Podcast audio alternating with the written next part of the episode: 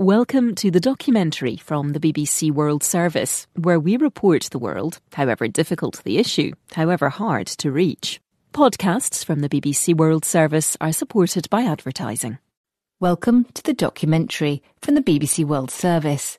I'm Kavita Puri with 3 Million, the story of the 3 million people who died in the devastating famine in Bengal in British India during World War II. There's a group of friends I've known forever. This year we met up at the end of August and were out walking in a forest, heading to a pub for Sunday lunch. The children had gone ahead. You could feel it was about to rain, one of those end-of-summer downpours, and we were wearing all the wrong clothes. I was at the back of the group with one of my friends. It was the usual chat. How's the family? What was your holiday like? He asked what I was working on. I said, the Bengal famine. Now, my friend is a really smart guy. What's that? He said. So I told him. Around 3 million Indians, well, British subjects, starved to death in the middle of the Second World War. It was one of the largest losses of civilian life on the Allied side. My friend is just looking at me. Then he says, that's nuts. I had no idea.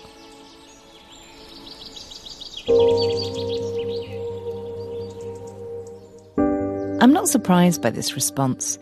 Most people don't have a clue. I didn't really until recently. And the few that do know say something else. Good luck.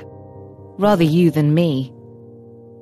Put the two words into social media and you'll see how divisive it is. People have really strong views.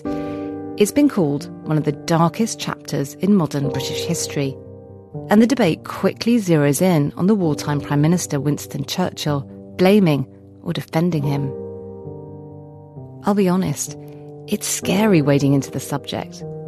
But while people argue over the many complex causes, who's talking about the 3 million people that died? 3 million? There's a debate about that, of course there is, whether it was 1.5 million or as many as 6 or 7. But most agree it's at least 3 million. Just think about that number. There's no memorial anywhere to them, not even a plaque. That is nuts. It's like those millions of people never existed.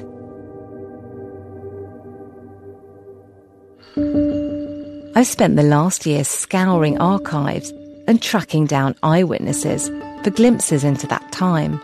They were walking round wailing, please, mother, give us some rice water, because they're so desperate.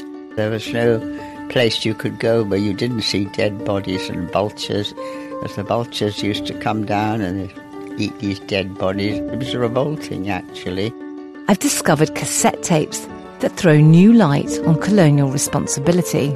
If those food grains had been distributed to the countryside, a good many deaths could have been saved. I've uncovered how pressure was put on the BBC in its reporting of the famine. This is all cut from the Home News Bulletin. They don't allow this to be broadcast. I tracked down the man collecting testimonies from the last survivors before they die. When I went to him and asked about the famine, he burst into tears. And I still can remember his voice. Why you are so late to come to me? I find the names behind the 3 million. It is called Unhonoured and Unsung. And he says, it's actually quite emotional to see this. He says his name was Kishitra Mohan Naik. And I've tried to understand why this history is so controversial today. The Second World War remains the greatest single event in human history. So if we're going to bask in all the triumphs of the Spitfires and the Hurricanes, then we also shouldn't be afraid to look on the huge blemishes, of which the Bengal famine is probably the most conspicuous. Why are there parts of our history that we feel unable or afraid to address? And aren't those precisely the parts we should be perhaps turning to? There is no voice of the 3 million people.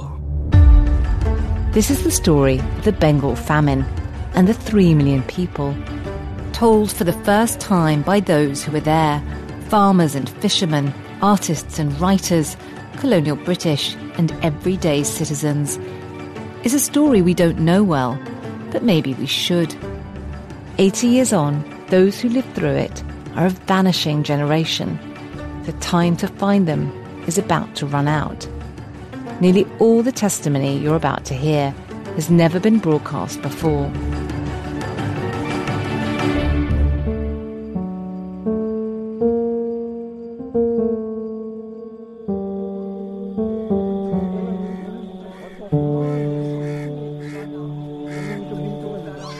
As the sun goes down in a rural village in Midnapore in Bengal, a 15-year-old boy sits on the cold floor of his mud house.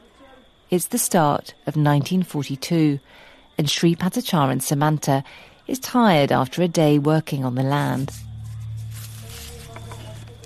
On his lap is a banana leaf with boiled rice. It's his one meal of the day. He takes some of the warm grains, squishes them between his thumb and fingers before putting it into his mouth. Rice. For millions like Sri Patacharan, it was the staple food. But in the months to come, these tiny grains, who could afford them and who controlled them, would change so many lives, including his. At the same time, a British woman, Pamela Dowley-Wise, lived over 100 kilometres from Sri Patacharan. They were the same age, but their lives were a world away. In 1942, India was British India. The Brits who lived there weren't just running the country. They were also traders and tea plantation owners, industrialists and missionaries. Pamela's family had lived there for generations. Pamela, when were you born? When was I born? In 1926. In India? Number 9 Harrington Street, Calcutta. That was my home, you see.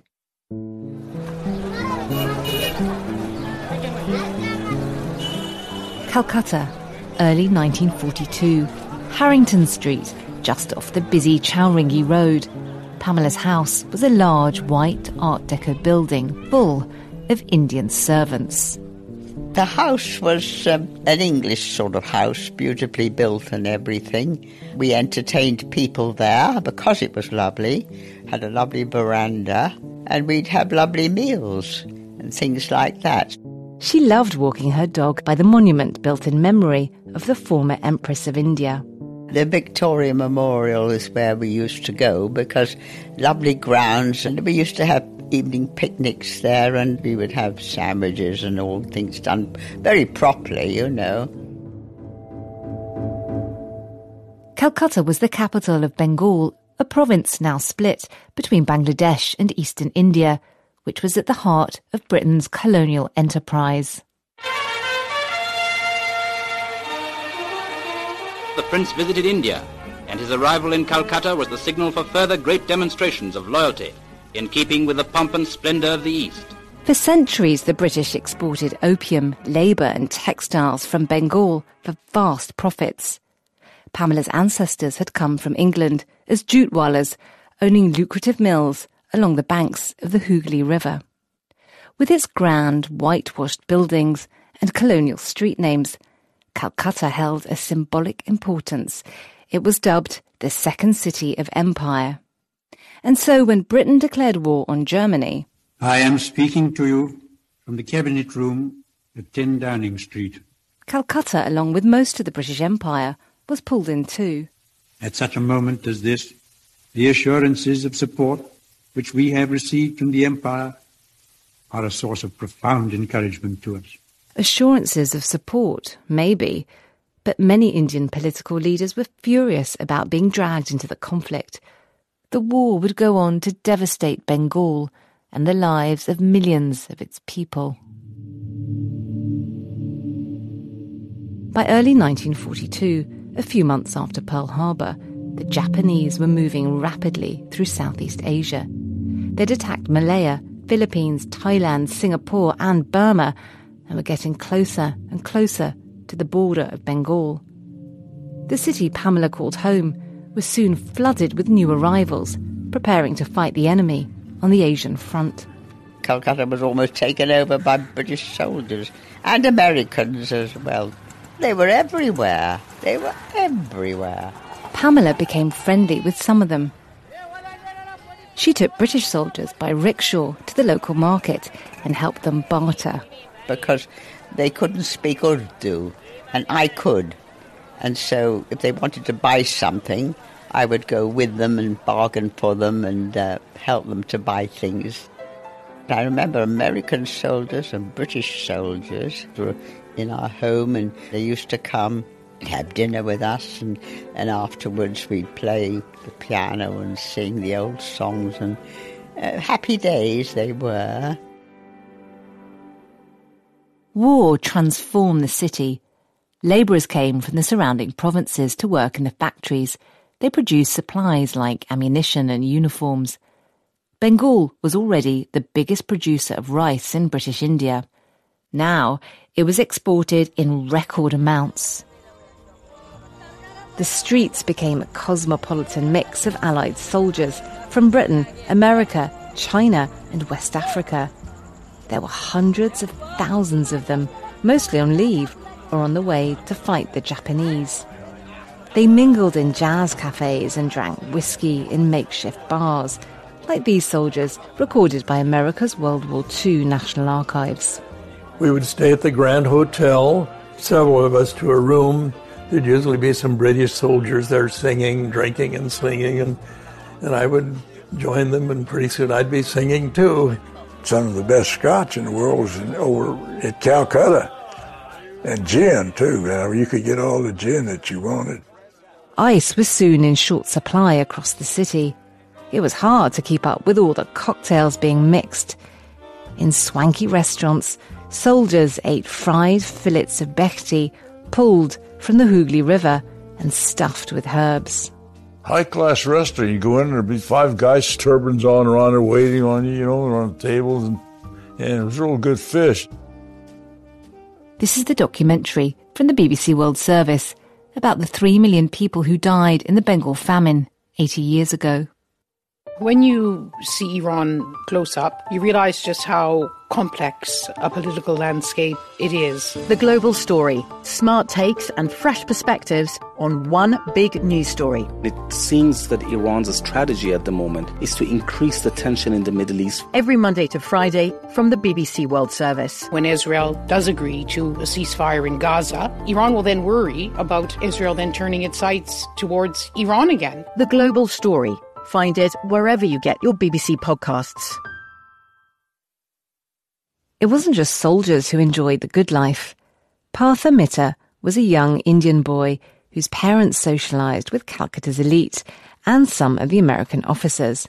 They danced together at one of the new clubs where different races were allowed to mix. My father was a well-known dancer, waltz particularly, and then other imports, rumba and samba and so on. And your mum would dance in her sari? Yes, specially tailored blouse for the sari. I mean, they were out at least 3 nights a week. So I had a great time as I grew up. One American soldier, who he called Uncle Charlie, was particularly friendly with his parents. Partha remembers him pulling into the drive with his army colleagues. They're totally garrulous, very friendly, and they would come at great speed in their jeep and screech in front of our house, jump off. And American GIs were always given a lot of sweets, candies and biscuits and chocolates, and he would bring a lot of them for me. For Partha, the American GIs were nothing like the colonial British officers already based in India. Many of them didn't understand how Britain could courageously fight for freedom while also pursuing often repressive colonial rule. They were much more anti-imperial. Those days, America hadn't become an empire.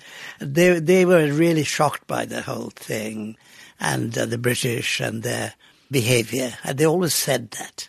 And the new soldiers from Britain, most of whom had never been to India before, seemed different too. Major General Dharitri Kumar Palit of the Indian Army, in a 1987 interview from the British Library, remembers how much more open-minded they were, unlike the colonial officers, some of whom he says were openly racist.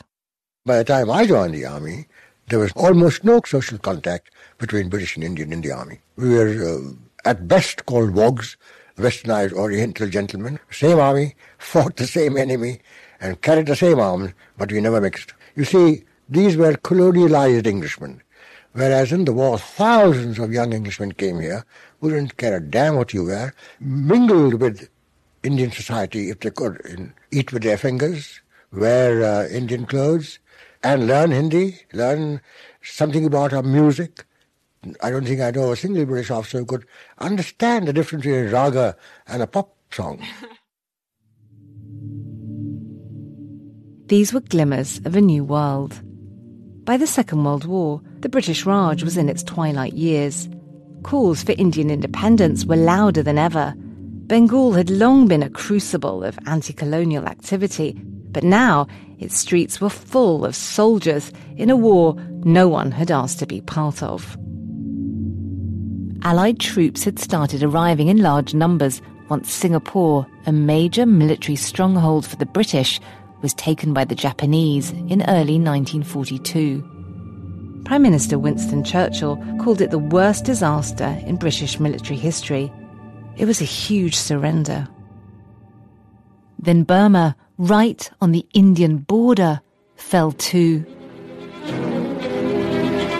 The hideous sight of a fire-swept Burmese town by night.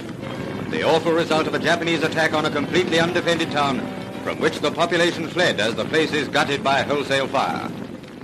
The rice supply from Burma, a significant amount of imports into Bengal, came to an abrupt halt. War was already reshaping India's economy. The colonial government was printing money to pay for all the extra resources, issuing a sterling IOU to be paid after the war, and inflation was rife. The loss of Burma's cheap rice put this staple food even further beyond reach for many of Bengal's poorest people. And then things got worse. The fall of Burma meant the Japanese were now on the border of eastern India. In just a few months, they'd swept through Southeast Asia, taking local food and transport to help fuel their advance. The British were terrified that India, so crucial to the war effort, was next. The empire needed to be defended, so they took drastic action. The consequences were severe. Colonial authorities ordered the seizure of surplus food and transport from villages across the Bengal Delta. It was known as the denial policy, and the aim was to make sure that if Japan invaded, they couldn't access food and transport.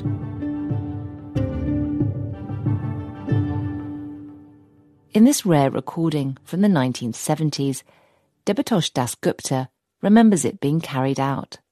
The troops went to the villages. They forced the villagers at the point of rifle to surrender their food grains, to surrender their other foodstuffs, vegetables, eggs, fish. Food was handed over peacefully, sometimes in exchange for money. But in other areas, troops went house to house, and it wasn't just food they were after. The British forces, armed forces, they practically seized all the boats of Bengal. Boats were confiscated or destroyed. Without these tens of thousands of vessels, fishermen couldn't go to sea, farmers weren't able to go upstream to their plots, and artisans were unable to get their goods to market. Critically, rice couldn't be moved around. By forcibly taking away most of the food grains from the rural areas and destroying the boats, which were the main communications in Bengal for transport of the food grains from the villages to the towns, the British rulers created an artificial scarcity of food.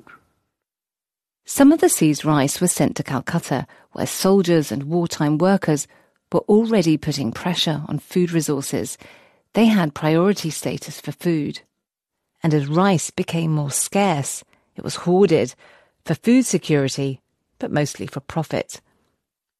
The war was already driving up the price of rice. After denial, it spiralled even higher. Debatosh, a fervent campaigner for Indian independence, saw how the British denial policy fueled calls for freedom. He says the war meant nothing to the villagers. Why should they be made to pay a heavy price? The villagers, the masses, peasants, they also got infuriated. Gradually, the hatred amongst them against the British rulers also was more and more deepened. As a result, the British troops, they could not move out freely because they are always afraid that the people will jump upon them, the people will attack them. That was the psychology of the British troops also. Long-standing tensions were rising. There were as many colonial soldiers policing the restive Indian population as were fighting the Japanese. But for the British, keeping a tight grip on India, its food, its transport and its people, was vital for controlling its empire and winning the war.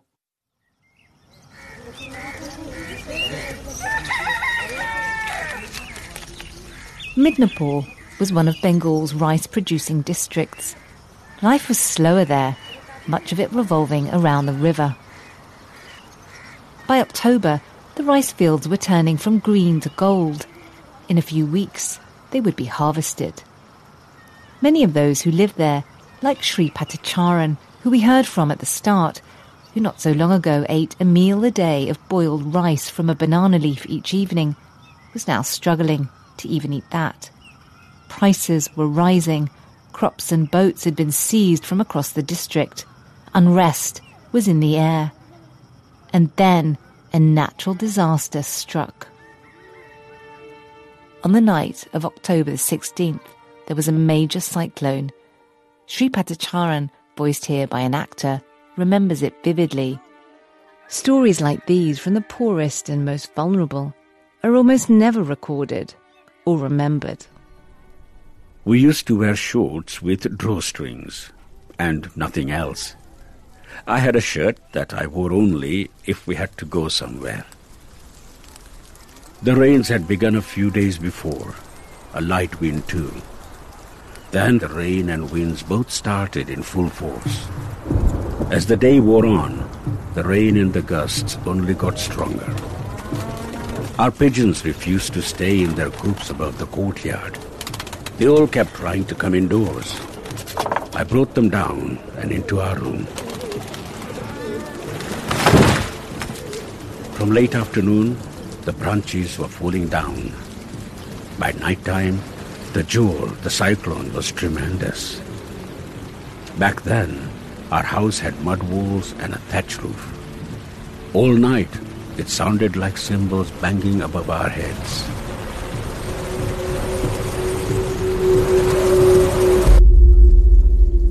The jolt stopped at around 2:30 or 3 in the morning. When it was over, not one tree remained. We had to cut open the roofs of the houses that had broken down to get people out. Now everyone sought shelter in the handful of houses still standing. I saw the waters of the Kalagai River carrying the carcasses of countless cows and calves and human beings too. No one tried to recover those bodies to find out who they were or where they were from. At that moment, we were all struggling to save ourselves and our own people. As a result of the Jor, all the crops were destroyed. Tens of thousands of people died. Most of the rice in Midnapore and the surrounding area was destroyed, and crop disease decimated much of the rest. Midnapore usually sent rice to other districts in Bengal. Not anymore.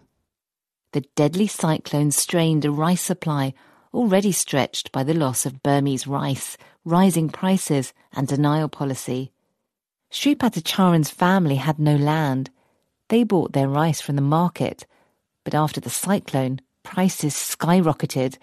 They could no longer afford this staple food. He watched traders from the city buy up whatever rice was left. His family's rice reserves quickly ran out. He was desperate. Lots of people in the village had started selling off land to get rice. Those who bought the land were the Jotedars, or those who had steady jobs in Calcutta. I had no choice but to leave home. Not only me, but many young people left at that time. I went to Calcutta.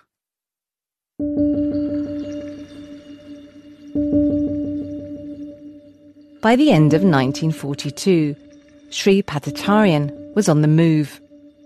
Around the same time, the most important colonial figure in British India, Viceroy Linlithgow, sounded the alarm with London about the food situation across India and asked for urgent grain imports. Britain's war cabinet was busy with the Allied invasion of North Africa and the fate of Stalingrad. Some food was sent to other parts of India, but not to Bengal. In fact, it was asked to export even more rice for the war effort. As rice got more scarce and more expensive, the crisis accelerated. Over the next 6 months, thousands and thousands of people would come to Calcutta from the countryside looking for food. It would become a tale of two cities. In one Calcutta, elite residents and soldiers ate in high-class restaurants, and in the other, people died of starvation in the streets. By the summer of 1943, those two worlds collided. Pamela's walks with her dog through the colonial splendour of the Victoria Memorial were completely transformed. There was no place you could go where you didn't see dead bodies and vultures. It was revolting, actually, because the vultures used to come down and eat these dead bodies. And did you stop going to the park? We had to put up with it. You couldn't say, I'm not going to the Victoria Memorial because there are dead people everywhere. There were dead people all over Calcutta. Memory is a funny thing. I've interviewed many elderly people about their early lives. As you grow older, the detail of events or trauma may fade, but certain intense recollections remain. The image of the dead, of the vultures, which 97-year-old Pamela wanted to tell me about, is still so vivid for her today, 80 years on. The famine may be largely forgotten in Britain, but Pamela never forgot it. I can see it on her face. I had nightmares, you know, of some of the things that happened there. Oh, yes, I used to have terrible dreams. And the dead bodies would stay there in a mess.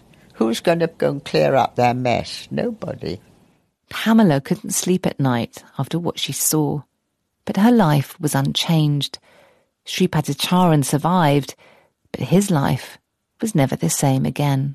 By the time famine swept across Bengal, ordinary people, even children, were forced into making extraordinary choices, ones we would never wish to make. Choices about grains of rice, which meant the difference between life and death. I asked, how much can I give? It was a situation of nastiness that I had never encountered before. That's next on 3 Million. I'm Kavita Puri. The series producer was Ant Adeane. You've been listening to 3 Million, about the 3 million people who died in the Bengal famine 80 years ago. And to listen to the whole series, search BBC World Service, the documentary online, or wherever you get your BBC podcasts.